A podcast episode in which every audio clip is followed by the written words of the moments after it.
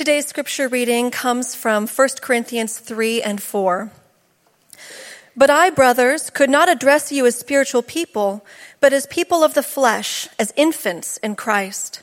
I fed you with milk, not solid food, for you were not ready for it. And even now you are not yet ready, for you are still of the flesh. For while there is jealousy and strife among you, are you not of the flesh and behaving only in a human way? For when one says, I follow Paul, and another, I follow Apollos, are you not being merely human? What then is Apollos? What is Paul? Servants through whom you believed as the Lord assigned to each. I planted, Apollos watered, but God gave the growth. So neither he who plants nor he who waters is anything, but only God who gives the growth. He who plants and he who waters are one, and each will receive his wages according to his labor. For we are God's fellow workers. You are God's field, God's building. Let no one deceive himself. If anyone among you thinks that he is wise in this age, let him become a fool that he may become wise. For the wisdom of this world is folly with God. For it is written, He catches the wise in their craftiness. And again, the Lord knows the thoughts of the wise, that they are futile. So let no one boast in men, for all things are yours, whether Paul or Apollos or Cephas or the world or life or death or the present or the future, all are yours, and you are Christ's, and Christ is God's. This is how one should regard us as servants of Christ and stewards of the mysteries of God. Moreover, it is required of stewards that they be found faithful. But with me, it is a very small thing that I should be judged by you or by any human court. In fact, I do not even judge myself, for I am not aware of anything against myself, but I am not thereby acquitted. It is the Lord who judges me. Therefore, do not pronounce judgment before the time, before the Lord comes, who will bring to light the things now hidden in darkness and will disclose the purposes of the heart. Then each one will receive his commendation from God. I have applied all these things to myself and Apollos for your benefit, brothers, that you may learn by us not to go beyond what is written, that none of you may be puffed up in favor of one against another. For who sees anything different in you? What do you have that you did not receive? If then you received it, why do you boast as if you had not received it? The word of the Lord. Please be seated. Good morning. My name is Damien, and uh, I'm one of the pastors here at New City, and I get the opportunity to preach in our series on 1 Corinthians this morning. And Corinthians, uh, the first letter of Paul to the Corinthians, is a very relevant letter for us to read in many ways. In our passage today, we see that Paul and Apollos, leaders in the Corinthian church, are being evaluated. They're being evaluated uh, by the congregation uh, using the evaluative method that the Corinthians would use for evaluating any public figure. And as this is happening, Paul, particularly, is not measuring up to what the Corinthians would want him to be. He doesn't quite fit the role they have for him. And for others, Apollos doesn't quite fit the role they have for him. And so they're choosing which leader they want to attach themselves to. Which church leader they want to attach themselves to for what reason? For status. It makes them look better. How many of you have heard someone say, uh, a church that they went to, uh, they, they said, I go to this church, and the person they're talking to blank stare, and then they mention the pastor's name. And, ooh, that's the church you go to. That's what was happening here. And Paul says there's no room for that, and he's going to explain to them why there's no room for that. I think as we have heard the passage and as we walk through, you'll see there's tension between the Corinthians and Paul at this point. And I think that we shouldn't go any further without me saying the issue is not evaluation. I mean, we all evaluate. We are evaluators, aren't we? We evaluate movies. We evaluate books. We evaluate restaurants. But maybe most of all, we evaluate others and we evaluate ourselves constantly. Moment by moment, almost unconsciously, subconsciously. Sometimes it, it comes up and it, it expresses itself as anxiety. You think, do I measure up? Am I what I need to be in this moment? Am I being the person that is valuable, that is worthy of esteem here? I think the point is not evaluation, the point is the wrong way of evaluating. I think it's very easy to evaluate others and ourselves in a way that's harsh in a way that's overwhelming. How, how many times do we compliment other people comparatively? Why do we do that? I mean, we, it's almost like the highest form of compliment is to say that person is smarter than, instead of saying that person is so valuable to me because of how they're thoughtful. Do you see the difference? Do what I'm saying? We almost, it's embedded in so many places in our culture, a comparative and evaluative recognition of others. I think I see this in parents and children in sports. When I was in high school, there were a couple of athletes who were truly outstanding. The problem was is that their parents knew that they were truly outstanding and needed them to be truly outstanding, and so they were so critical of them. The way they evaluated them was so overbearing that by the time we were juniors in high school, both of these athletes, one female, one male, said, I'm done. I don't want anything to do with the sport. I'm out. They both had given signed letters of intent to Division One schools. So they were successful. They were outstanding. But that pressure, that critique was too much. Now, we do the same thing to ourselves. It's not just to our children or to our neighbors or to those who report to us at work. We tend to have either too good a view of ourselves at times or too small a view of ourselves, right? And and you go back and forth. We're either we're either under or overinflated. We, we tend to think that we're either crushing it or we're simply being crushed by it. But we live in a culture of evaluation. This past week, I was reminded of a pastor. Uh, was an article that I read. A pastor in New York City was planting a church, and as he was preparing for the first official service, he got very anxious for the sermon. And in this article, he confessed that he took nine pills that morning before the, before the service began three Xanax, three Zoloft, and three propranolol. That's triple the amount his doctor had prescribed for him for his anxiety. And when asked the reason why, he said this I knew the seats were going to be packed with high profile investment bankers, Broadway actresses, university professors, runway models, you name it. To me, everybody in the room was impressive and I needed to impress them. I needed their approval, affirmation, and acceptance. I needed them to love me, and I mean love me. I needed to floor them with a level of oratory excellence that had never been experienced before. And I convinced myself the more pills I took, the more likely this was to happen. He also confessed that he took 50 to 60 hours that week working on his sermon. Just so you know, uh, in the classroom, uh, professors of preaching will say 15 to 20 hours is good. Uh, I don't know many preachers who spend that much time. Six to 10 is probably more accurate in terms of time with butt and seat. He spent 50 to 60 hours, almost killed himself that week, on top of everything else that he was doing. Why did he do this? Well, it's so easy for him, it's so easy for all of us, you and me, to have our identity shaped and evaluated by the opinions of others around us. Isn't that true? Maybe not only their opinions, but our opinions. Do I measure up? Do I live a life beyond rejection because that would be too painful? Well, in our passage today, Paul and others are being evaluated by the Corinthian Christians. And we're going to see Paul's instruction on the wrong way to evaluate and the godly way to evaluate. In the first point, I want us to explore how the reader, how we should not evaluate Paul or any other leader or apostle. And the second point, uh, how we ought to evaluate leaders in the church. Because this really is about leaders in the church primarily. That's, that's the first point of the passage. But of course, we'll apply it in many other ways. What do you expect of your leaders? What do you expect of me? What do you expect of the other pastors?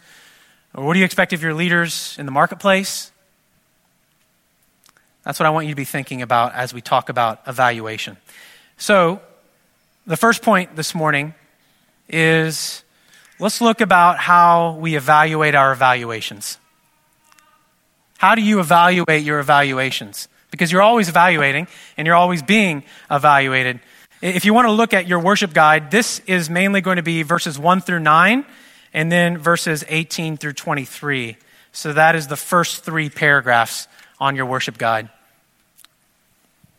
So last week, Ben unpacked for us Paul's attack on the wisdom of this world and contrasted it with knowing Christ and true wisdom, wisdom of God, the wisdom of the cross.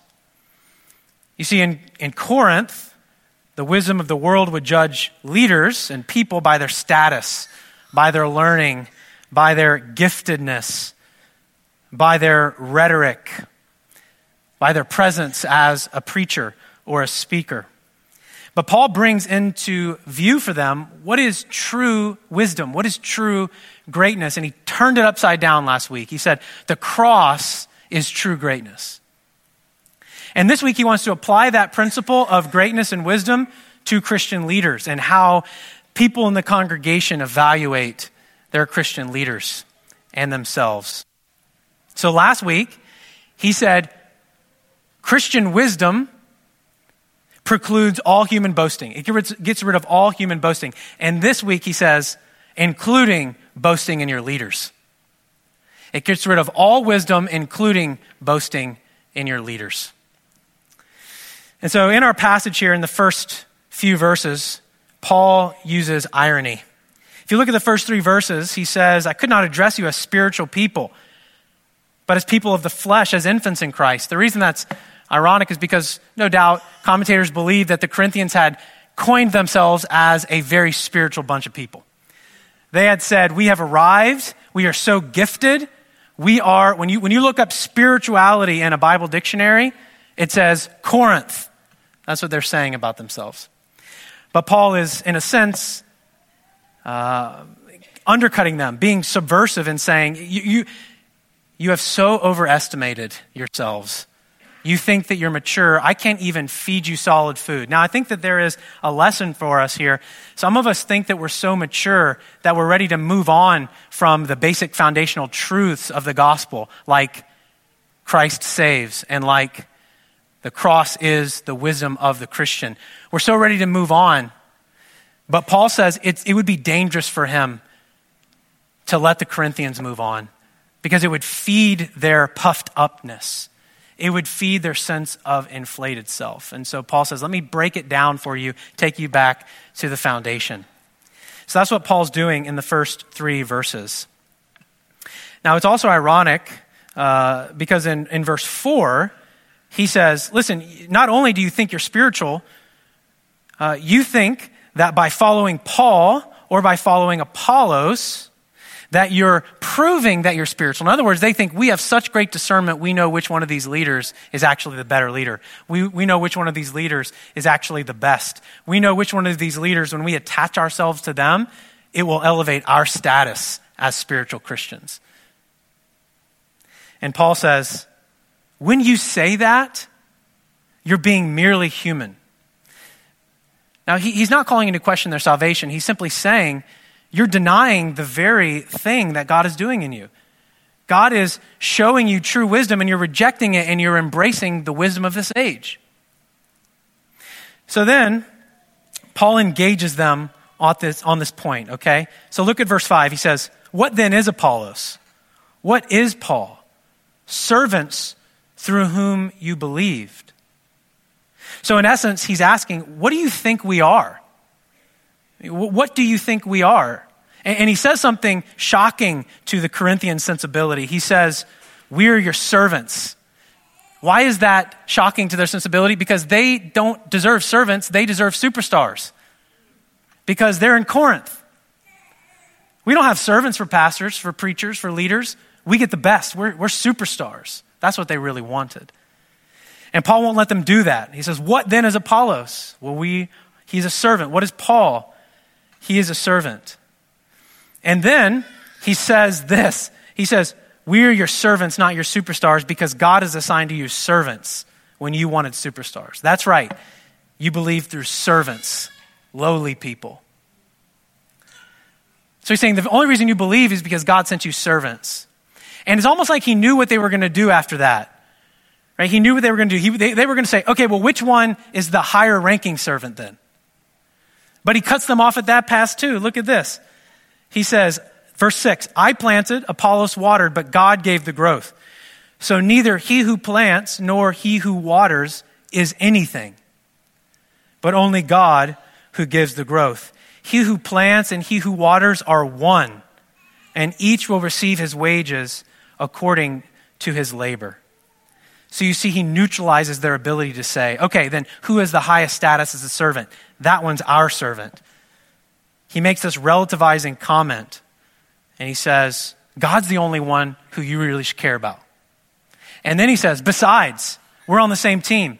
And he gives a unifying comment. So a relativizing comment and saying God's the only one that matters, and a unifying comment when he says, we all have the same purpose anyway. We are one. Now, listen, I already kind of mentioned this. We do this in our own way today with, with preachers, right? We, we don't really have a hero culture anymore. Dick Keyes has a great book called True Heroism. He's a L'Abri guy, if you're familiar with L'Abri. And he talks about the fact that we don't have true heroes anymore. We have celebrities. And so it's no wonder, not all, but many of the pastors who are celebrities, they don't want to be celebrities. They don't want us to make them celebrities, but nevertheless, we have. Now, some do want to be celebrities, and that's a problem. Some started off not wanting to be celebrities, and now they want to be or they think they ought to be. And I've read in many places that if it's true that in the 60s pastors became known as one of the other helping professions, right? Because psychology began to have its heyday and sin was no longer a thing, so pastors were like mental health counselors, basically. And, and if that gave way to the 80s and 90s with pastor as CEO, right, megachurch movement, And that was another way that we wanted our celebrities and our church leaders. And now it's probably given way, I've heard, to something like pastor as celebrity communicator. Podcasts have made this possible. Now, they're not all bad. I listen to preachers. And absolutely, there are preachers who are better than any of us here at New City. That's not my point. My point is will you grab onto them and boast in them? Are you making them the standard? Are you saying, well, I follow this person or I follow this person? And Paul would say to us, don't do that. Don't you know that God's the only one that gives the growth? And so he's calling the Corinthians to evaluate the way that they're evaluating. If you look at verses 18 through 23, he's saying it's not just how you're evaluating us, it's also how you evaluate yourself. You need to evaluate the way you're evaluating yourself because that's actually where this starts. You see, if you could evaluate others based on your own standards, you probably have a pretty high estimation of yourself because your standards have become, well, your standard. So Luke in verse 18 through 23. He says, Let no one deceive himself. If anyone among you thinks that he is wise in this age, let him become a fool that he may become wise. And then jump to 21. So let no one boast in men. So that would be in other people, which you already said, but also in yourself. And basically, in verses 18 through 23, can be summed up in there is false wisdom in self praise. Self praise is false wisdom. It seems so wise in the moment. You seem to have a great grasp on things, but Paul says, let no one deceive himself. If you think you're wise in this age, become a fool that you may become wise. Now, why would we want to boast in men? Why would we want to do that? Well, some of us want to boast in other people because it makes us feel important. We've given up on ourselves being important at some point, at some level, but the other people we see, they're important. And if I can attach myself to them, if I can go to that person's church, then maybe I'll be important too. If my kids move to a city and they end up going to that person's church and I can tell other people they go to that person's church, then somehow that makes me look better as a parent. We like to attach ourselves to powerful and successful people. I think that's one reason why we want to boast in others, boast in other men or women. Some of us want to be other people's boast, don't we? Some of us want to be that person who is boasted in. Right? We, it's not that we, we don't just want it, we need it. We need to be outstanding. We need to be others' number one pick. But it's not really for them, it's for us. It's how we get our needs met when we're outstanding and boasted in by others. But Paul says, the very thing that you long for in either scenario, either in finding that person to boast in or being that person who's boasted in. Corinthians, New City. The very thing you long for when you do that, you already have. The very thing you long for in this way is to be accepted, is to be loved and experienced, to not be overlooked, to not be forgotten. That's what you really want. And he says in verse 23, You are Christ's. And before that, he says, Whether it's Paul or Apollos or Cephas or the world or life or death or the present or the future, all are yours. He's saying, In Christ, you have everything that you long for. You don't need to be boasted in, and you don't need to find other people to attach yourself and boast in them. Because you know what a boast is, right? A boast is your confidence. It's your very confidence. It's that thing that you say, well, at least I didn't lose. At least I didn't experience. At least I haven't yet done. At least I have, whatever that thing, whatever that fill in the blank is, that's a boast.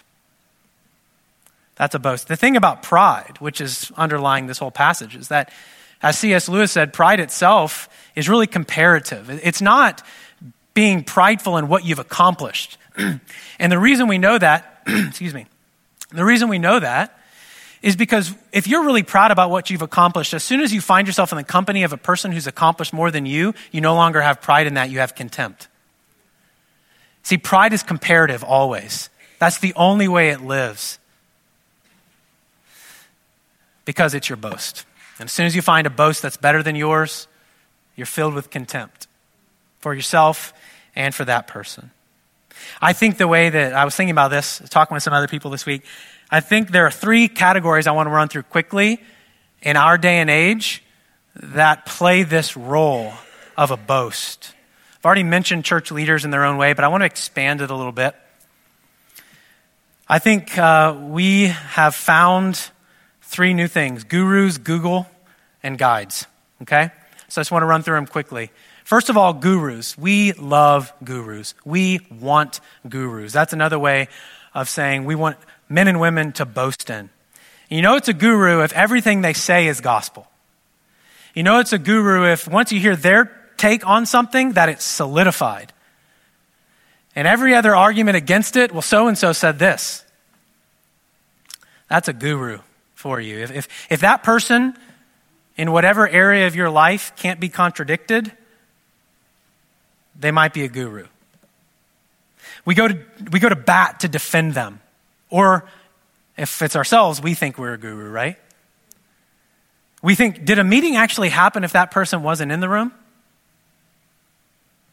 They might be a guru, or you might be treating them like a guru. These are the types of leaders that you like to boast in people that seem to have all the answers about everything. We've made them gurus, we've made them celebrities, and Paul is saying, that's wisdom of the world. The other thing we've done is if it's not other people, we've made ourselves the authority, and then Google becomes our instrument. Right? This is very individualistic in our culture. This is when the individual becomes the authority, the standard, the judge of all things. It's like when Paul says, let no one deceive himself. If anyone thinks he's wise, well, these people think they're wise, and they think, if you give me Google, I can figure anything out. They become the standard and the judge of all things.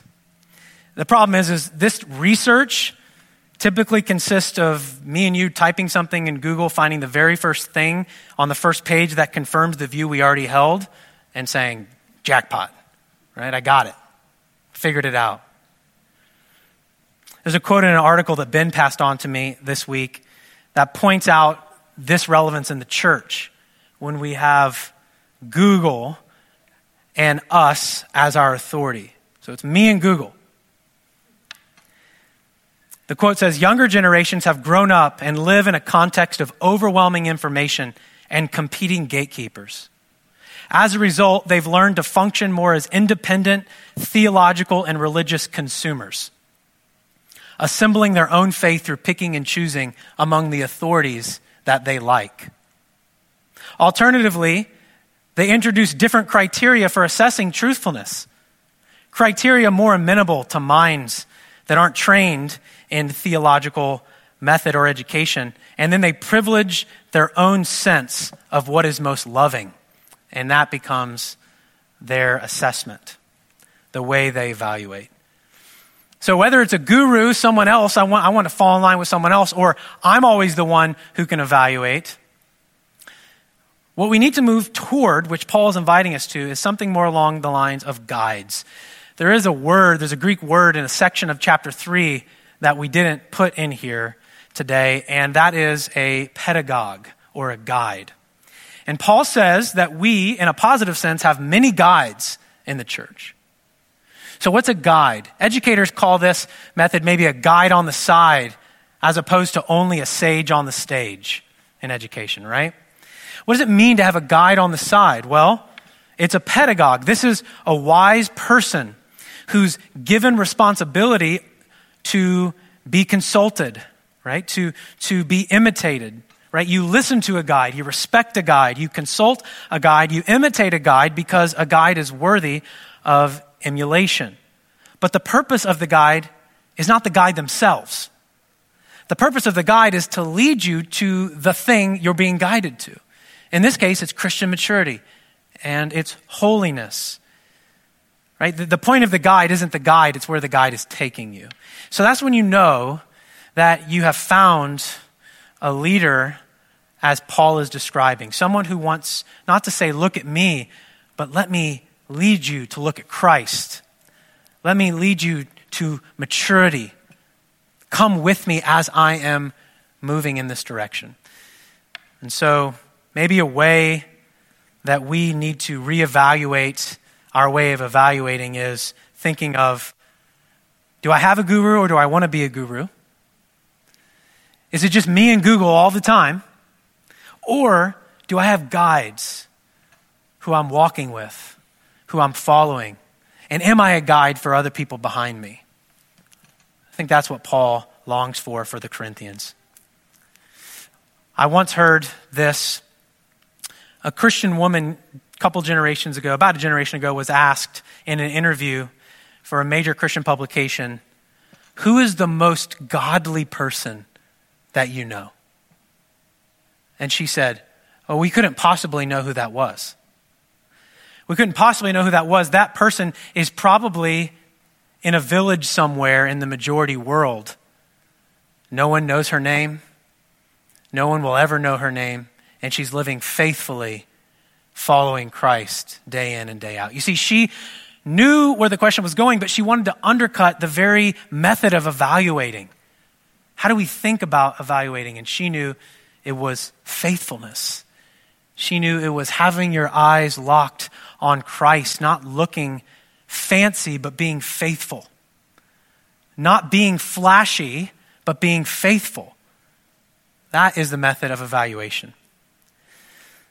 So, if Paul first wants the Corinthian readers to know they should evaluate their way of evaluating, he does want to tell them how they should evaluate. So, let's move on to that.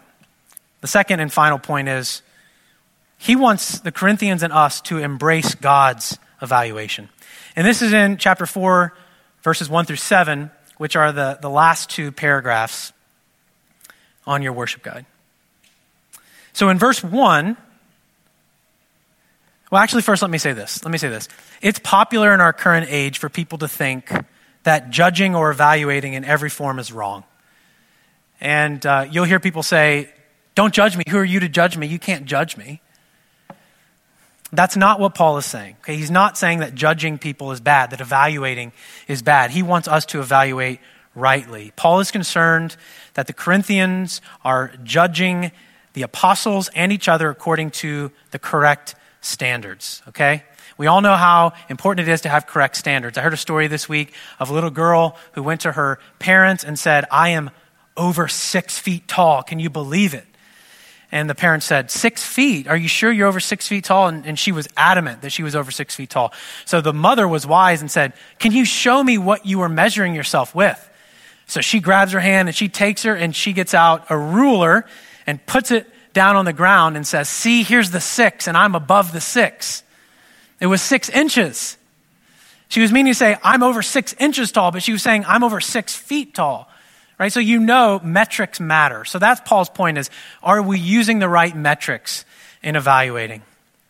So what are Paul's metrics? He tells in verse 1 of chapter 4, second, parag- uh, second to last paragraph, he says, this is how one should regard us. That's evaluating language, isn't it? This is how one should regard us as servants of Christ and stewards of the mysteries of God. I've already pointed out they wanted superstars, not servants. But what does this word steward mean?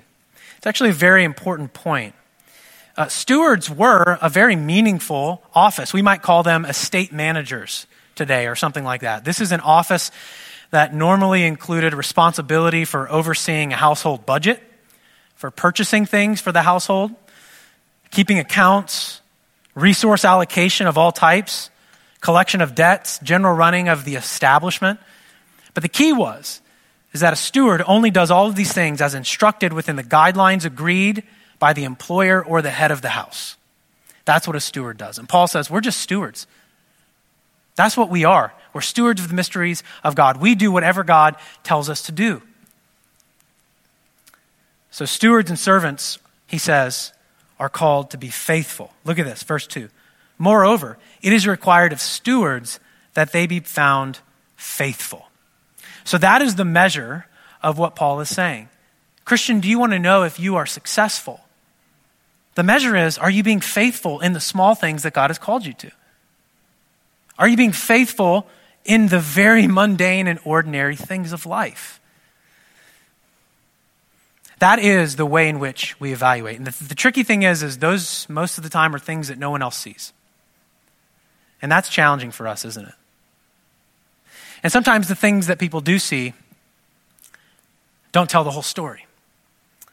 In verse 3, Paul, in verse 3 and 4, gives us these strange, almost, it's very strange. He says, look at verse 3 with me. But with me, it's a very small thing that I should be judged by you or by any human court. In fact, I do not even judge myself.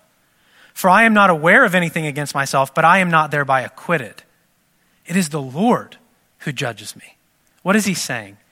Very quickly, the main point that Paul is teaching us here is that human judgment remains fallible and inadequate always. It matters, but it's fallible and it's always inadequate. Whether it's positive evaluation or negative evaluation. Either way, it's not always the whole story. So, whether it be Paul's own evaluation or another human agent's evaluation of himself, Paul trustfully leaves everything in the hands of God, who alone has competency to judge in an absolute and irrevocable sense. Whatever God says, that is what's true about you. It doesn't really matter what you think about it. Doesn't matter what other people think about it. So neither other people's verdicts nor your own self awareness can penetrate your unconscious motives. Everything, even your unconscious motives, are only left for God to judge. Isn't that scary? Isn't that scary? He says, For I'm not aware of anything against myself, but I'm not thereby acquitted. Verse 5 Therefore, do not pronounce judgment before the time, before the Lord comes, who will bring light to the things now hidden in darkness and will disclose the purposes of the heart. Paul is saying that the Corinthians were presumptuous in their judgment because, verse 6, they were puffed up in favor of one against another. And puffed up is actually a medical term, it's not used very many times. It's used as a medical term in many ways. It's like an organ that is distended, it's filled with too much air. We still use this, right? We, we say their head is full of hot air or they're too big for their britches or whatever idiom we have. The point is, is that they look real puffed up, but it's hollow inside and it can be popped, and therefore it's fragile. Just like that organ that's distended with too much air, it's too big. It may seem hard on the outside when you press on it, but it's hollow on the inside. And Paul is saying, don't be presumptuous. And he asks three penetrating questions to all of us. If you want to know if you're puffed up, let's read these three penetrating questions in verse 7. He says, For who sees anything different in you? His question you could say is, So what if you're outstanding? What does that even mean? If you stand out, what does that mean? And then that leads to the next question. For what do you have that you do not receive? Anything that would make you stand out, you received that. So why are you boasting in it? Which is what he says next. If then you received it, why do you boast as if you did not receive it? And so Paul is pointing to their presumptuousness. But you and I boast all the time about things that we received. You and I are puffed up all the time. What is that in us that needs to be that way? What is, it, what is it in us that makes us want to boast? Why are we drawn to boast in things that we receive? What are we longing for? I think we're longing for acceptance. We're longing for someone to look at us and say, You are known and you are good. We're looking for someone to say, You are known and you are lovable. We're looking for someone to look at us and say, You are known and you are valuable. You are known and you are understood. You are known and you are safe. You are known and you are going to be okay. I will protect you. You are known and you matter. This is what we want. And if we have to, we'll overinflate ourselves in order to put on the air to others and to ourselves that these things are true of us, yet we know they're not. Verse 5 and 6.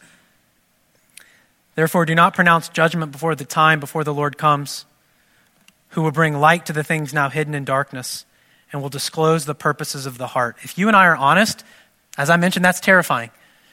The psalmists tell us we don't know everything in our unconscious. We don't know all of the darkness, but yet we're sure that there are ill motivations in there. But when the Lord comes, it's all going to be seen. It's all going to be laid bare. And the very thing we want now is in jeopardy. We want to be accepted, and yet we know when we're truly known in the depth of our hearts, we will be condemned. But why then? In the next sentence, he says, when that happens, look with me, look down. Look with me at verse 5, second half. God's going to bring to light all of your motivations. God's going to bring to light all that's hidden in darkness. Then each one will receive his what? Commendation from God. Why doesn't it say condemnation? Right? Isn't that what you're going to deserve? To be condemned when it's all laid bare? But that's not what he says. He says you'll receive your commendation. What does that mean? It means you'll be commended, Christian. Those who trust in Christ, you will be commended. But why will you be commended? Because when all your sin is laid bare, see what it was that Jesus took on your behalf. And in that moment, you will be justified. In that moment, a great transaction happens. When you put your faith in Christ, your record is removed and you are given Jesus' perfect record. Do you see how this changes everything? Because all of a sudden, you and I don't have to be afraid of the way people evaluate us because we already have received the very applause and commendation we desire. We don't need people to boast in us because Jesus boasts in us. He says, Father, look at my bride, which I've given to you. I commend my bride to you because of the good work that I've done on their behalf. The very applause that you want has already received the applause of nail scarred hands. That changes everything. That changes everything. Every human being longs to have an evaluation, not based on performance. And when we come to embrace God's evaluation of us, it will change the way we evaluate others and it will change the way we receive evaluations. You don't have to be crushed by rejection. You don't have to be crushed by your own anxiety and fear. In those moments, I'm just as tempted, but we need to look. When we feel threatened from condemnation, we need to look to Christ, who is our commendation. Christ, who commends us to the Father, who shows that we're lovely. That's the hope that we have. And that's what Paul would offer us this morning. Let's pray together. Father, we come to you now asking that we would rest in the way that you have commended us because of Christ. We receive the acceptance and the longing of justified. We don't have to posture or pose because we've received it in Jesus. So let that free us now. Let that free us to love others as we receive your love. Help us embrace your evaluation of us. Call us to evaluate our method of evaluating others and ourselves this morning, as we respond to you who is matchless in grace and mercy. It's true, we cannot hide from you, but in Christ we are made whole. And it's in his name we pray. Amen.